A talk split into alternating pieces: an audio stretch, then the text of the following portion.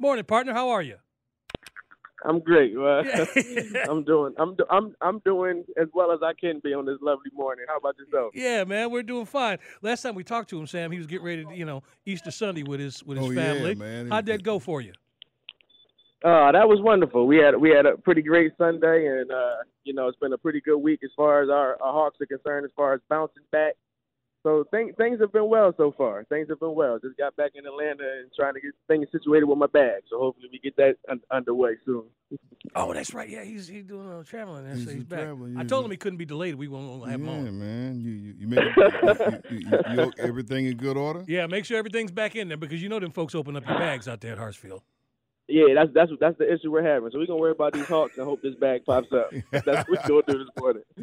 It's been, it's been time on the waitfor.com hotline is one with Terrell Thomas. He is social, although he's trying to get his bag. Uh, you can find him on, on Twitter at Eldorado2452 at Eldorado2452. Okay, I was there Friday night. And after we got through with the train that was outside and the suspicious package, Yeah. uh, and we finally got underway about an hour late. Um, scary third period, but we still get the win. Uh, how can we eliminate eliminate some of them things today, man, and just go down and win a basketball game? Yeah, I think it's going to have to be with the pace and how the Hawks control the pace from the beginning of the game this evening. I think they want to, in a situation like this in which they want to tie the series, I think that they want to do what they did in Game Three as far as embracing the crowd. We need our fans to be there early and gearing our guys up, but I they'll need to control the pace. They'll need to control the game from wire to wire, and not really give Miami any chance, any hope, and and uh, any reassurance that they'll have a chance to you know end the series when it goes back to Miami. So our Hawks have to control the flow and come out with a good poise on a defensive effort, and I think it'll be great. Terrell, the other day when we were talking here, last week when we talked to you, we talked about how Trae put the team on the back, and that's what superstars in this league do. We hadn't seen that from him in the playoffs, where it was something special. So the conversation brought him to a next another level. What we saw the other night, and what Sam is talking to, is that third quarter where they got pretty much, you know, the, the, Miami pretty much doubled what the Hawks put up. Trae didn't have to do that again, but he was a facilitator in the way that it, like we like to say, the game came to him.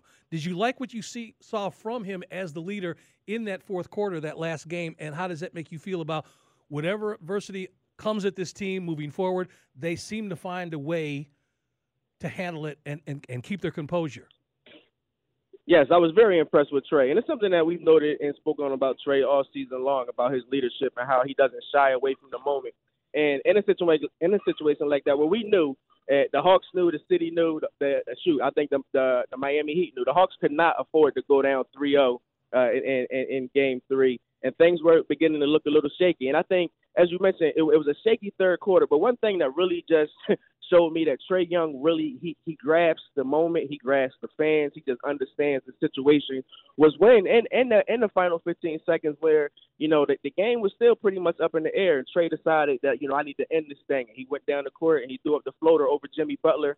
Those are plays that only superstars make. Only people who again don't shy from the moment and want that spot, spotlight on them. So I, I I was not surprised. Again, that's something we've spoken about Trae all season long, and he's going to have to continue that if our Hawks have any chance of shocking the Heat and coming back and, and winning the series. Got double figure scoring from Delon Wright, but that's not the thing we've been getting from him most in this postseason.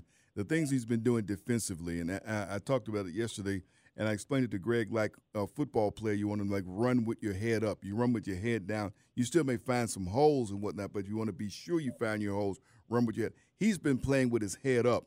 In other words, if you play with your head down, sometimes you get some bounces that'll come your way. But if you play with your head up the way he's been playing, you get your hand on loose balls, you get a rebound, and you put it back. You- You're able to do those things, and he's been doing that consistently so well for this team, and it's been much needed. Yes, that, that gentleman, you know, I, I, want to tip my cap to him because I do remember earlier in the season uh, when uh, when I won't say he was struggling, but the Hawks were still kind of building their rotation and forming their rotation. I heard some Hawks fans kind of questioning Travis and why he decided to bring Wright over, and why Wright may have been coming off the bench instead of Lou Williams. And throughout the season, the gentleman has just continued and to to improve and get better to build chemistry with his teammates. And it, was a great coming out party. Although it wasn't a coming out party, it was a great coming out party on the national stage to see him doing what he's doing, leading that second unit. It was it was phenomenal to see. And again, he's going to also have to be someone when Trae's not on the floor that picks things up offensively and defensively. Because no shade to Trae, I believe that Delon is a better defender on the perimeter than Trae Young. He's going to have to continue that on both sides of, the ball to help our Hawks pick up a win today. Terrell Thomas These Urban Times joining Sam and Greg here, Sports Radio 92.9 The Game, 92.9thegame.com. Sam and I talked about uh, that game three yesterday while we were on the air and talked about John Collins. And you can say what you will about him. Anything we get from him is extra gravy, you know, because we're happy to have him back in the lineup. But after those first two losses and then the win, the comeback win from the other day, are you looking to see more from him going into this game four and the rest of this series? you know, it's one of those things where I almost feel like I'm whistling on a star, sadly. And I think uh, because of the salary in which we know that John has, because we do know he has that superstar talent in him, we want more from John. But I, I truly believe John is giving us a thousand percent right now. He's he's giving us all that he has to give. You know, with the finger injury, with the foot injury, we want more from him. I want more from him, but realistically, is you know how much more can he really give us?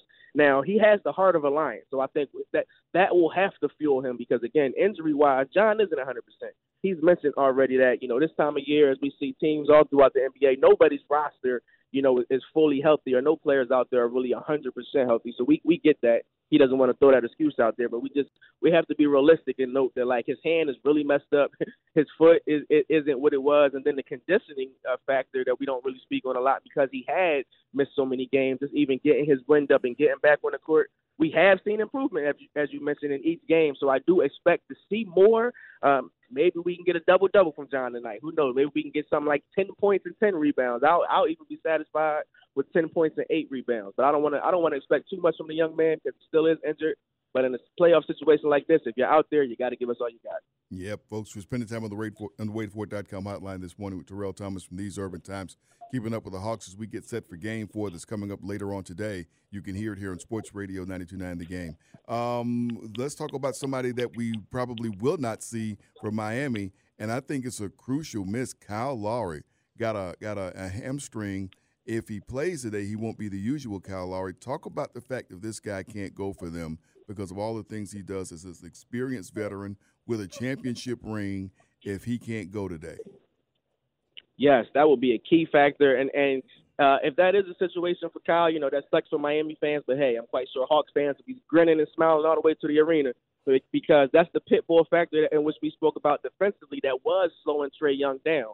Kyle Lowry has been a nightmare matchup, and then when he's not guarding him, and you're allowing Jimmy Butler to create pressure, it's like one of those two guys can consistently uh, create pressure on a defensive angle for Trae Young. So with with Kyle not being on the floor, that kind of changes all the matchups. Where if Bogi gets going, Jimmy Butler can't do two things at once. He won't be able to. And granted, the, the Heat do play great team basketball, but from what I've seen so far, Kyle Lowry's pretty much been the, the head of the snake as far as their perimeter defense and guarding Trae Young. So if, if he's not able to go, I hope Trae Young, Trae Young knows from the from the tip, green light, that he's attacking the basket, not settling for threes, saying that that's something that he does. Um, but I, I would like to see him driving to the basket, creating fouls, and getting Miami into foul trouble early if their rotation isn't what it's been in the previous three games. Hey, Terrell, before we let you get out of here and get your thoughts on some of the other matchups going on, there's two teams that are 3 0 up. One of them you kind of expected. Uh, Golden State is taking care of Denver, but the other one is Boston over Brooklyn what I have used this analogy that for those who aren't old enough, what we're seeing Boston do to KD and Brooklyn is akin to what the Pistons used to do to Michael Jordan. There are, for whatever reason, this all-time great is being shut down. Now, those guys beat up Michael Jordan. I mean, literally. But you're not so much being beat up, but the defense they're playing against KD. Are you surprised he's being shaken the way he has been? I am and I'm not. When you look at those wing players and and, and uh, Jayson Tatum and Jaylen Brown, they're pretty much two great defenders who can height from a height standpoint contest Kevin Durant's shot. And then we also have to we have to just tip our hat off to the entire Boston coaching staff. They've they've done a phenomenal job scouting both Kevin Durant and and Kyrie Irving, excuse me, but more so Kevin Durant. They've realized if we if we cut him off, we throw him off his his game, no matter what Kyrie does, it still won't be enough. And that's what we've seen so far. For you know, in, in the eyes of many, Kevin Durant is the best player in the world, and to see them possibly uh, you know, with the chance to be swept really soon is is mind-boggling. You know, a few months ago, Vegas had Brooklyn with the highest odds to winning, you know, the the, the NBA Finals, and it's a possibility they they might not advance to the second round. So I have to tip my hat to the Boston Celtics. Those young guys are doing an amazing job.